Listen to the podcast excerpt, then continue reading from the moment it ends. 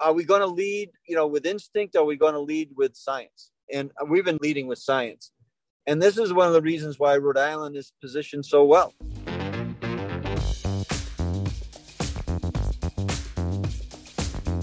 David Ogumir, what's it like to be governor right now? What are you focused on?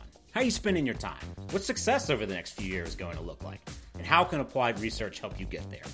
We're joined today by Dan McKee, the 75th governor of the country's biggest little state and home to the Policy Lab, Rhode Island. Governor McKee is on his 45th day as governor, but he's got a long tenure in politics, most recently as Rhode Island's lieutenant governor, and before that, a six term mayor of Cumberland, Rhode Island. If that's not enough for you, I've even got some big scoops about, shh, shh, don't tell anyone, his campaigning for high school student council. Welcome, 30,000 Leagues. Governor Dan McKee, welcome to the 30,000 Leagues podcast. Well, it's been a, it's great to be here and uh, looking forward to our conversation. Well, let me begin by maybe taking us in a bit of a time machine with the first hard hitting question, which is your high school days. You racked up all kinds of awards most courteous, best personality, most school spirit, most sincere, most ambitious. Well, high school was a long time ago, but I had a lot of good friends at the time. They were probably, you know, throwing in extra votes to kind of, uh, you know, give me those uh, those awards. So, did you run for student office too? I did. You know, I, I was involved with, uh, which was kind of the, it was the senior council. It was like a student council that I was involved in with school activities back in high school. I was uh, also involved with a playing sports. I enjoyed basketball. I played a lot of basketball, baseball. We had a good baseball team I played on. We won a state championship while I was uh, playing uh, in high school. So I, uh, yeah, we spent a we spent a lot of time on uh, working with good friends. They're still good friends today, and it's been a lot of years later. Just 50, 50 plus years later. Of course, that was the start of your political career, beginning in 2000 you've been the mayor of Cumberland, Rhode Island for, for amazing six different terms before most recently becoming governor of Rhode Island. I'm curious what's been most both, both similar as well as most different about the experience of being a mayor versus a governor. Well, they are similar in in respects in terms of the governance model, right? With the executive executive branch uh, as a mayor, the legislative as a council as a mayor, town council, and then a General Assembly. Uh, so the structure is very similar. The the the actual work that goes day to day in managing a, a, town or managing a state uh, is just a matter of uh, you know one's bigger than the other. The state's a bigger operation, but there's cabinet members that run specific uh, things, whether it's finance or recreation or public works, and you have the same thing in the state government. So it's a little bit um, larger, but it's the same concept. You need to work with people. You need to, you know, make sure you're connected in, and uh, you know, there's a fine balance between micromanaging and managing, right? So you've got to find that. You got to find that balance because you want to have good people doing their work, but at the same point in time, as a leader in both, as a governor now to the state and a and a mayor in a in a community like our town of Cumberland, you know, we're directly accountable for the people that um, that we serve. So that's the same, and it's um, it's just finding that balance to make sure that you you're really fully aware of what's going on. And I'm in like day 45 governor right now. I'm counting the first hundred days, but you got to really, I really want to make sure that I understand the issues as well as I can, whether it has to do with hospital issues or it has to do with um, the COVID issues. Certainly, uh, very involved in that right now. So I think that there's very strong similarities. I think it's just the scale. Right. And in terms of, I mean, I know you're 45 days into it. You're you're kind of day to day, almost your hour by hour schedule. I'd be interested to hear kind of what the texture of that is like, particularly amidst COVID, where so much is by telework. I mean, you're kind of a telework governor in a lot of ways, which I imagine probably presents some challenges. You know, you're not out there able to meet with people in the same way, hold the babies and all that. Uh, but maybe there are also some silver linings. So, what are your what are your how do you kind of spend your hour by hour? How are you managing the telework aspect? Well, you can't do everything by Zoom alone. That I think I, I, I think we all can agree on that. And so there's value in making sure that you are face to face, but it also in a, a pandemic like this, uh, it's it, it's a blessing that we have this type of medium to to communicate. I, just alone today, I in the effort to kind of know what's going on. I I have daily calls, uh, you know, uh, several calls a week with the Commissioner of Education and the superintendent in Providence. Uh, you know, front and center issue is the uh, the school takeover in Providence. Um, I've been very involved with education as a mayor, and I tend to be as a governor.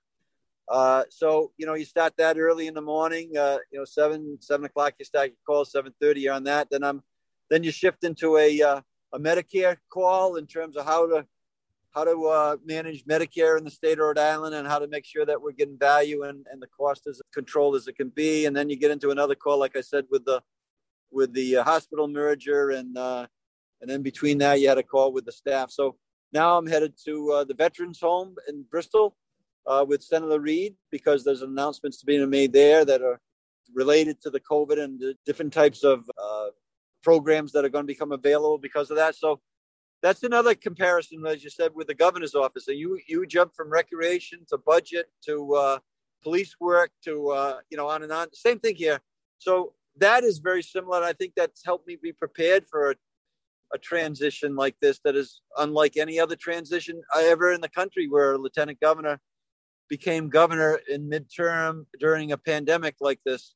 So uh, I think that that was good good training for me. I don't know about the high school stuff, but probably was good training at the time as well.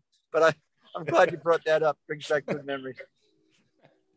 And when you maybe flash forward a couple of years with me now, we just continue along with our time machine here. What are your thoughts on what sort of success looks like in terms of your priorities as governor?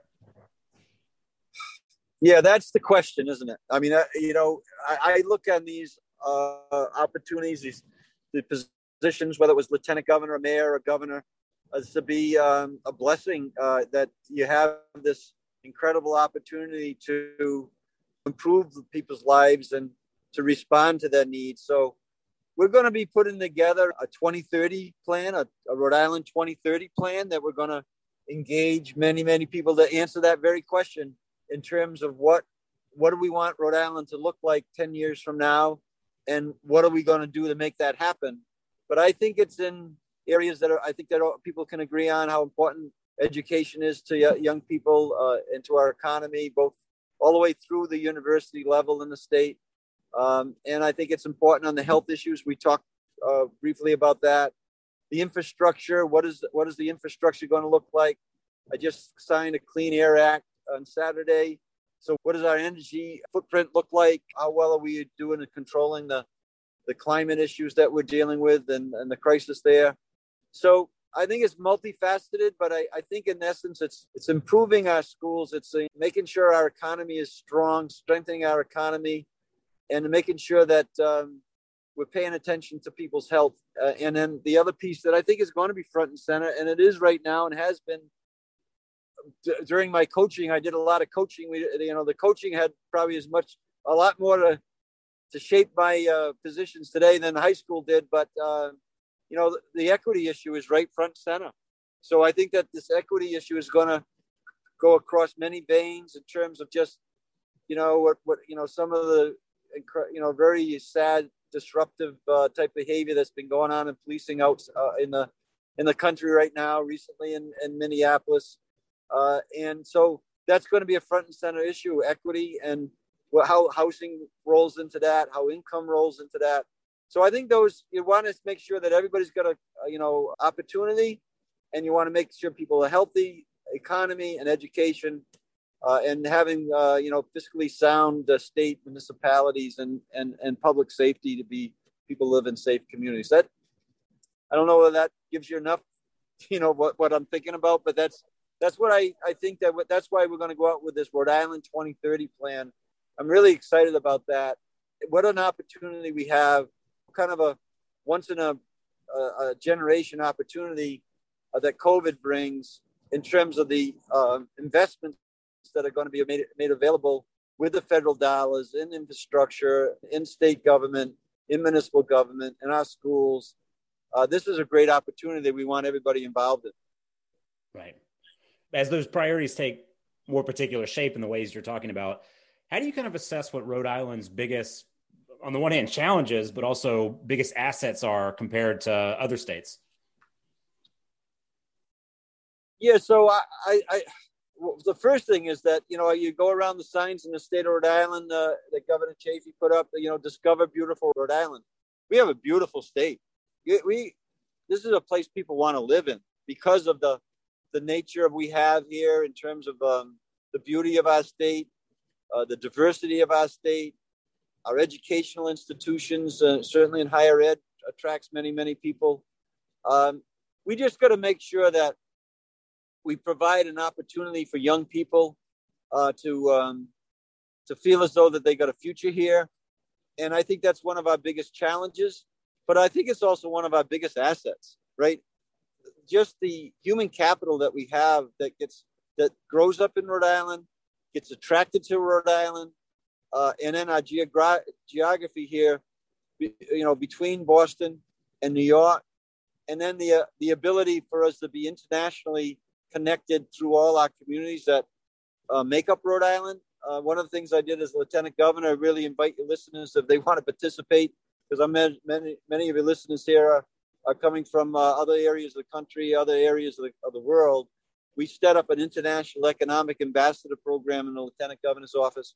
And the goal was to link in people that lived in Rhode Island and to, um, as they travel, uh, we we ambassador them up. We pin them, you know, as ambassadors uh, for the state, and they and they network for us in other parts of the world. So I think that we are the state that's a small state, uh, but we have a, a, great deal of human capital, and we have uh, the beauty of our state that attracts people, and that's why I think we can attract investment. And we can attract uh, both the economic and also cultural advantages that we have in our state that really makes us very unique and uh, gives us a great future. And Governor, as you know, the, the Policy Lab has a core mission of working with the state to help share evidence, generate evidence to inform policymaking. I'm curious your thoughts on the role of, of data and evidence in your style of, of governing and how it does contribute to delivering on these priorities you're talking about.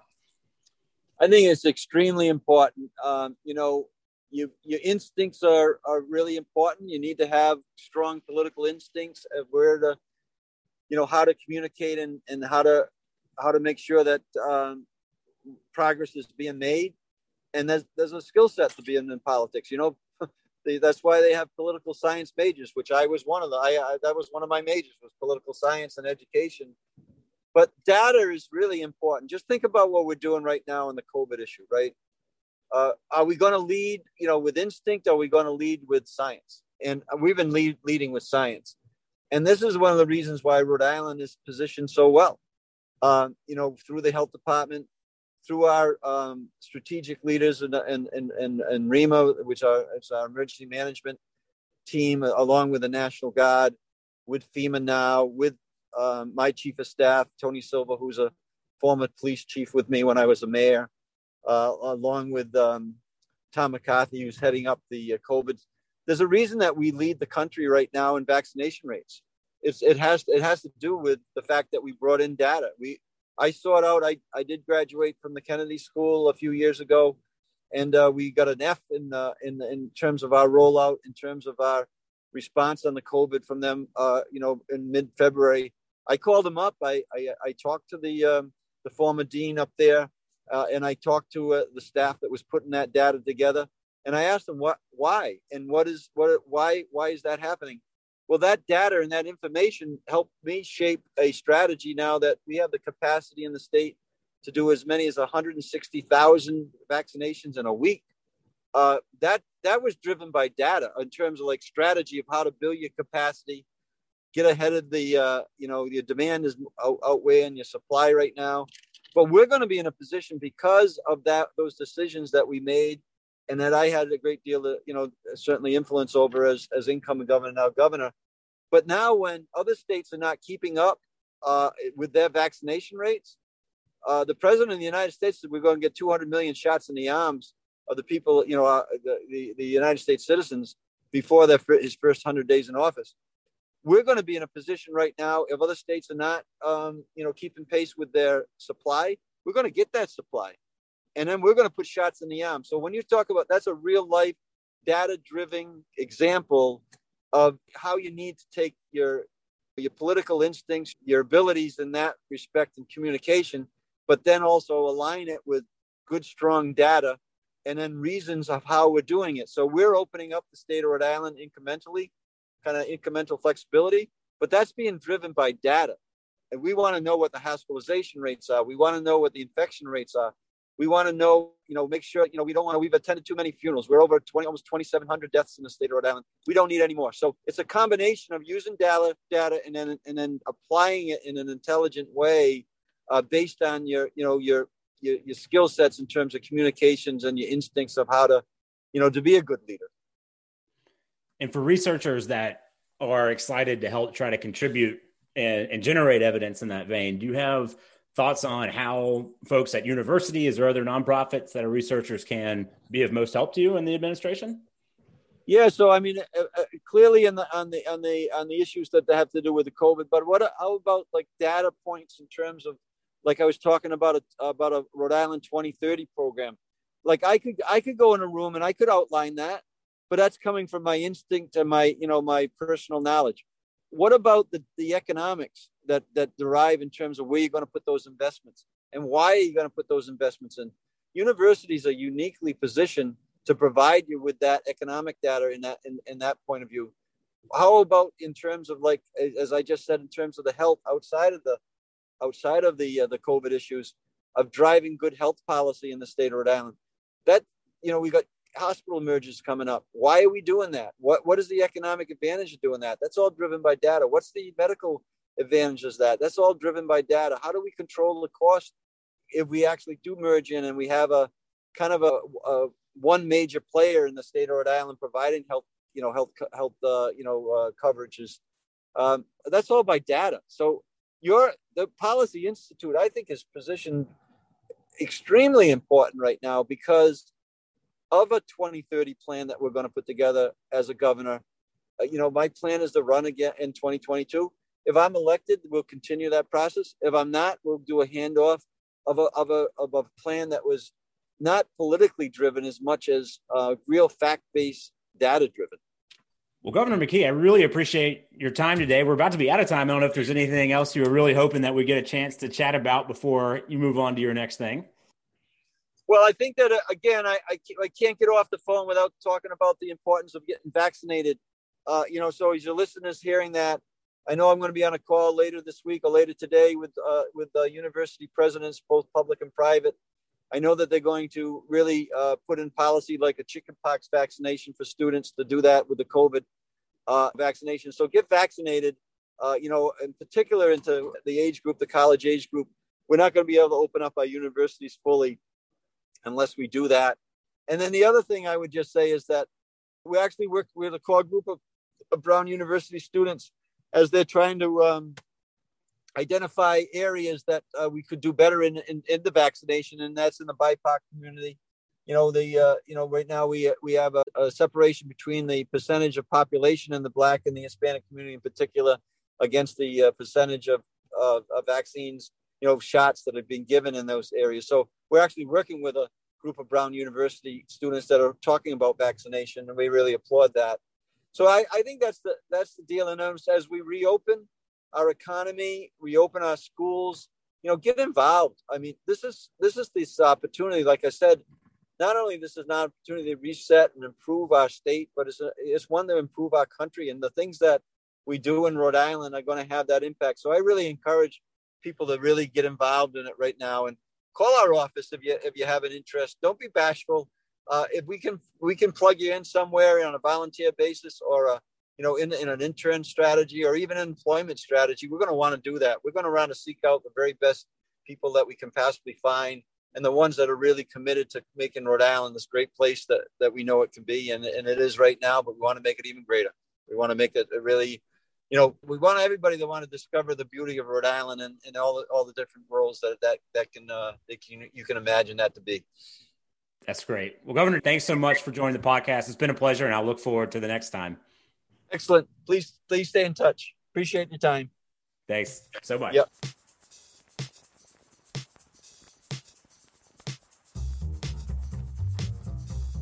Thanks for taking a deep dive with 30,000 Leagues.